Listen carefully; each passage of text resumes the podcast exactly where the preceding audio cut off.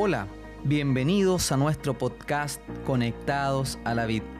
Yo soy Leandro Cisterna y compartiré con ustedes este espacio dedicado a fortalecer nuestra conexión diaria con Dios a través de la reflexión y el estudio devocional. Queremos enviar un saludo especial a todos nuestros amigos y amigas que están avanzando en este proyecto y que nos escuchan a través de este podcast. El capítulo de hoy lleva por título Sobreabundó la gracia. Hoy vamos a hablar sobre la novena tesis de este libro, la cual sostiene lo siguiente. Dios no nos responsabiliza de que hayamos nacido como seres pecaminosos. El texto bíblico de hoy se encuentra en Ezequiel 18, versículo 20, y dice lo siguiente, El alma que pecare, esa morirá. El Hijo no llevará el pecado del Padre, ni el Padre llevará el pecado del Hijo. La justicia del justo será sobre él, y la impiedad del impío será sobre él. A continuación, compartiremos algunas reflexiones muy importantes. Antes de empezar, quisiera aclarar que estamos entrando en aguas un poco más profundas, como lo señalábamos en el estudio de las 40 madrugadas que realizamos hace un par de semanas la teología o la doctrina del pecado es la doctrina peor comprendida del cristianismo. Yo diría que es la doctrina más profunda. Puede ser ese el hecho de que cause tanta controversia.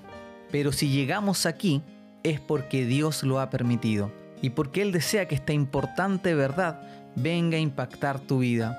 Por este motivo que es tan importante que tú ores antes de estudiar tu devocional que pidas la presencia del Espíritu Santo para que te dé el entendimiento sobre estas verdades. Habiendo dicho eso, comenzamos nuestro repaso. En primer lugar, es necesario entender el texto bíblico de hoy. El alma que pecare, esa morirá. El Hijo no llevará el pecado del Padre, ni el Padre llevará el pecado del Hijo. La justicia del justo será sobre él, y la impiedad del impío será sobre él.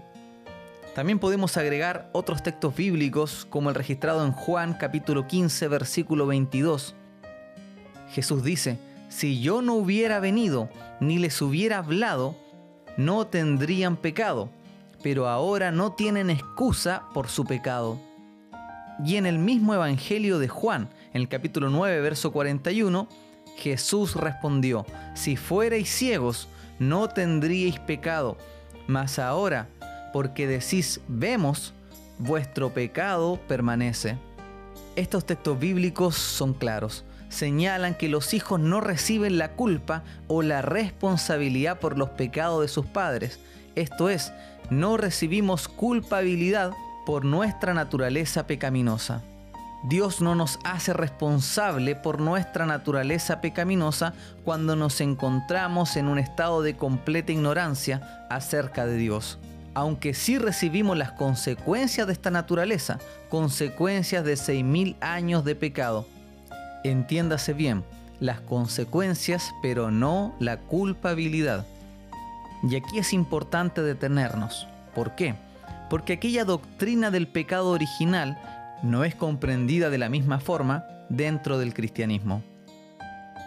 Hay algunas ramas que heredaron la comprensión de San Agustín, el obispo de Hipona, la cual sostiene que nosotros heredamos las consecuencias y también la culpabilidad de Adán. Por lo tanto, es necesario que un bebé sea bautizado, porque si fallece antes de ser bautizado, su alma se perderá. Pero no encontramos respaldo bíblico para esta idea. De acuerdo a los textos que leímos al principio, seremos juzgados por la luz que hayamos recibido y no por la luz que nuestros padres recibieron o rechazaron. Entonces, a pesar de que un bebé nace con las consecuencias de una naturaleza pecaminosa, y entiéndanse estas consecuencias como debilidades o una tendencia a hacer lo malo, la gracia de Dios lo cubre y no lo hace culpable por esta condición, ya que éste aún no ha recibido la luz suficiente. Recuerda, donde abundó el pecado, sobreabundó la gracia. ¿Qué tipo de Dios sería si no salvara a aquellos que no tuvieron ninguna oportunidad de aceptarlo? Y como indicamos en las tesis anteriores, nadie se va a salvar por sus buenas obras. Y, esto es clave, nadie se va a perder por sus malas obras, sino por haber rechazado la luz de Cristo. Presta atención a lo que dice el libro El deseado de todas las gentes. Nuestra condenación en el juicio no se deberá al hecho de que hayamos estado en el error sino al hecho de haber descuidado las oportunidades enviadas por el cielo para que aprendiésemos lo que es la verdad. Es muy interesante lo que señala la hermana White. No nos perderemos por haber estado en el error, sino por haber descuidado las oportunidades que Dios nos envió para aprender su verdad. Quisiera agregar algo que el autor explica muy bien en la tesis de hoy. Existen tres problemas que debemos enfrentar con respecto al pecado en este mundo. El primero es el problema de la naturaleza pecaminosa con la que hemos nacido. El segundo es el problema de nuestra trayectoria de pecado. Esto quiere decir todos los pecados que hemos cometido en el pasado. Y el tercero es el problema de nuestros pecados presentes.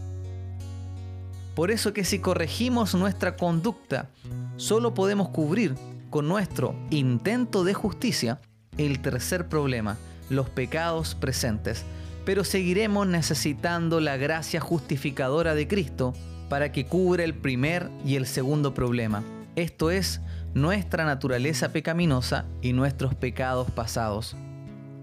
Es importante destacar que Dios nunca nos responsabiliza de nuestra condición pecaminosa. Esto incluye naturaleza pecaminosa, pecados pasados y presentes ¿Hasta qué? Hasta que hayamos comprendido dos cosas. Primero, que se trata de un pecado y segundo, qué podemos hacer con respecto al mismo. Cuando entiendes esto, te das cuenta lo maravilloso que es la gracia de Cristo.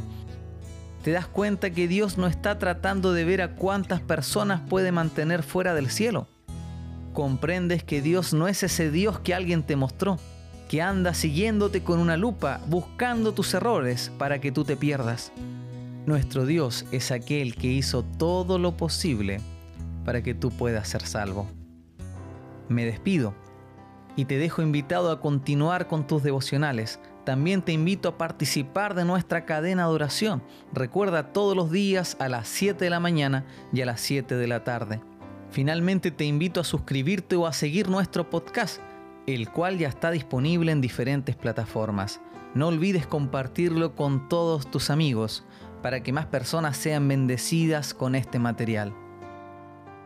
Nos encontramos nuevamente mañana para el repaso de la tesis número 10. Que Dios te bendiga y que Dios te acompañe.